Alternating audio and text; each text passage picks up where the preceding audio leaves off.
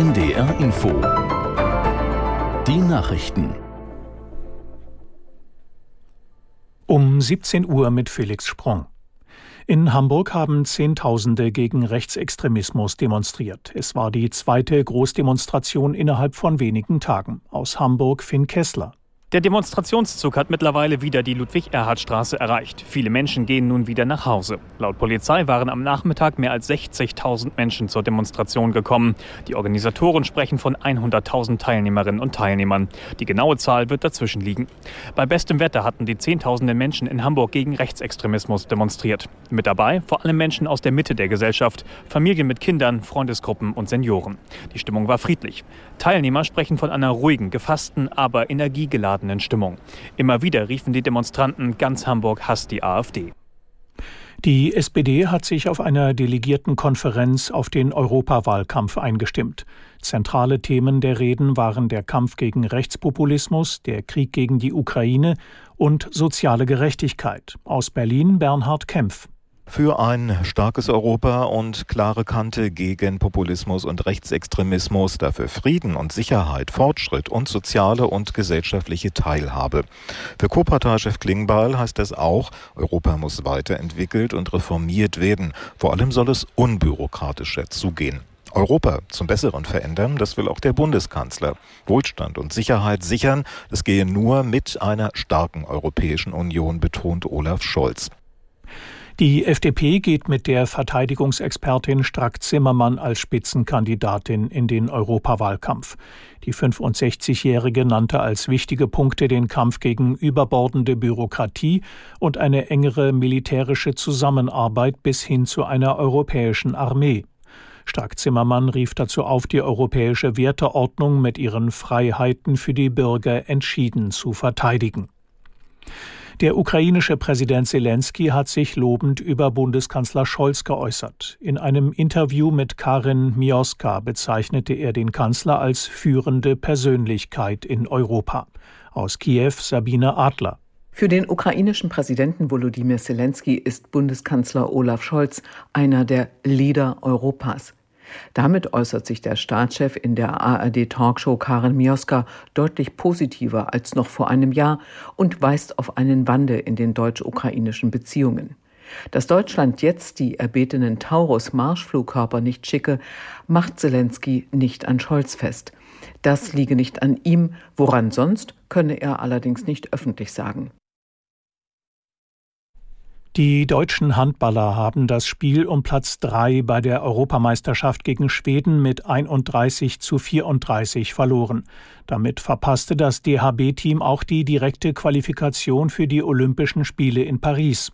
Aus Köln Daniel Neuhaus. Aber die deutsche Mannschaft sollte da nicht mit hängenden Schultern stehen, denn wieder einmal war der Einsatz bis zum Ende da und fast hätte es noch gereicht. Fast wäre eine Aufholjagd erfolgreich gewesen. Zur Pause lag das deutsche Team mit 12 zu 18 fast aussichtslos zurück, aber dann steigerte sie sich nochmal, ging nochmal über die Schmerzgrenze und kam fast zurück ins Spiel. Am Ende retteten die Schweden den Vorsprung über die Zeit. 20.000 in Köln applaudieren der Mannschaft trotzdem. Insgesamt war es eine erfolgreiche Europameisterschaft. Das Ziel Halbfinale Finale wurde erreicht. Im Spitzenspiel der zweiten Fußball-Bundesliga hat die Spielvereinigung Greuther Fürth gegen Holstein Kiel mit 2 zu 1 gewonnen. Der Hamburger SV verlor gegen Karlsruhe 3 zu 4. Eintracht Braunschweig bezwang Magdeburg mit 1 zu 0. Das waren die Nachrichten. Das Wetter in Norddeutschland. Am Abend bleibt es trocken bei 3 bis 7 Grad, in der Nacht weiterhin trocken, vereinzelt Nebel plus 4 bis minus 1 Grad. Es ist 17.04 Uhr. NDR Info. Die Nachrichten. NDR Info. Podcast. Jetzt. Die Korrespondenten in Washington. Das war diese Woche ein ziemlich ungewöhnlicher Auftritt in New Hampshire bei den Vorwahlen der Republikaner.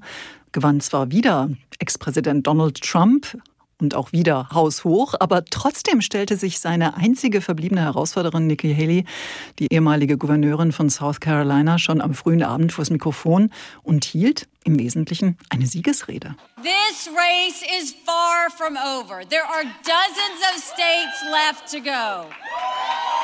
Das Rennen ist noch nicht gelaufen, behauptet Nikki Haley. Aber wie kommt sie nur darauf? Wie will sie denn Trumps Nominierung für die Präsidentschaftswahl noch verhindern, wenn sie es schon in New Hampshire nicht geschafft hat? Und warum klingt Donald Trump diese Woche gar nicht siegessicher, sondern vor allen Dingen wütend? Somebody ran up to the stage all dressed up nicely. And she was up, and I said, Wow, she's doing like a speech like she won. She didn't win, she lost. Er muss noch mal darauf hinweisen, sie hat doch gar nicht gewonnen. Er hat doch gewonnen, die Vorwahl in New Hampshire. Und wie es jetzt weitergeht, das Thema im Podcast. Ich bin Julia Kastein, sage ganz herzlich willkommen und mit dabei heute Isabel Karras, ganz frisch zurück aus New Hampshire von ihrer ersten Reportage, Reise hier als US-Korrespondentin. Hallo Isabel. Ich freue mich und das war mein Lieblings-Trump-Ton gerade. She ran up the stage all dressed up nicely. Mm, dressed up nicely, genau, so eine Frechheit, dass die Frau sich was anzieht und er irgendwie sich was dazu einfallen lassen muss, keine Ahnung. Naja, Nina Barth ist auch dabei. Hallo. Ähm, hallo, Nina ist nämlich diejenige, die äh, den nächsten, die nächste Station im Vorwahlzirkus Zirkus beobachten wird, dann in South Carolina. Und hinter der Scheibe Leonie Winter. Danke, Leonie, dass du für Ordnung sorgst hier bei uns. New Hampshire, also gerade vorbei, war ja dann äh, doch spannend, wenn auch vielleicht auf eine andere Art, äh, als viele von uns das gedacht haben. Donald Trump hat gewonnen, wirkt nicht so richtig zufrieden. Da gehen wir gleich noch ausführlicher drauf ein. Aber ich würde gerne doch noch mal auf die Tage unmittelbar vor dieser Wahl gucken. Denn das ging ja los mit einem Rückzug, von dem wir vergangene Woche noch gar nichts geahnt hatten. Ron DeSantis, der Gouverneur von Florida, hat auf einmal gesagt, nee, doch nicht. Isabel. Und das hat er gemacht, praktisch als du gerade gelandet warst in New Hampshire. Genau, ich hatte kaum einen Fuß ins Hotelzimmer gesetzt. Da erschien schon die Eilmeldung auf meinem Handy und ich dachte, na toll, das geht ja hier gut los. Ähm, witzigerweise, wenn man auf den Veranstaltungskalender geguckt hat von Ron DeSantis, dann hat wirklich so gar nichts darauf hingedeutet, dass er seine Kampagne beenden würde.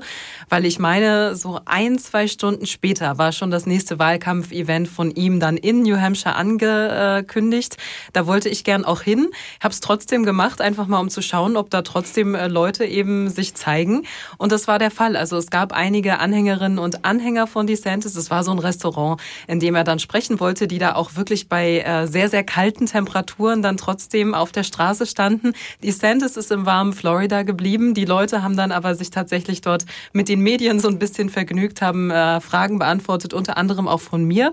Ich habe nämlich mit Richard Paddock gesprochen. Der kam aus einer Kleinstadt in New Hampshire, ist eine Stunde im Auto äh, tatsächlich für amerikanische Verhältnisse ist das ja nichts, aber für mich als, als Bremerin sozusagen ist das schon so extra nach Hamburg fahren für eine Wahlkampfveranstaltung, ist mit seiner äh, kleinen Tochter extra dorthin gefahren und der hat mir über Ron DeSantis das hier gesagt. Start getting ready for 2028, Governor DeSantis. We hope you run and we'll be the first family to sign up and, and support him if he does decide to run again in the future. Ja, also auf jeden Fall möchte er jetzt, dass Ron DeSantis im nächsten Wahlkampf dann, wenn es äh, an die nächsten Präsidentschaftswahlen geht, 2028 wieder antritt und wird ihn auch dann supporten. Mhm. Und 2028 ist ein gutes Stichwort. Das war vielleicht einer der vielen Gründe, warum Ron DeSantis dann letztendlich relativ flottes Handtuch geworfen hat.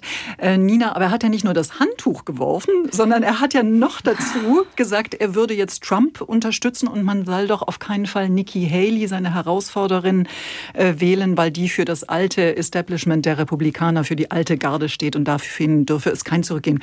Äh, Ron die Sanctimonious, sagt Trump immer nur. Ron der Scheinheilige. Hat er irgendwie recht, oder? Äh, also das ist, das fand ich schon ein Hammer. Also dass es so schnell vor allem auch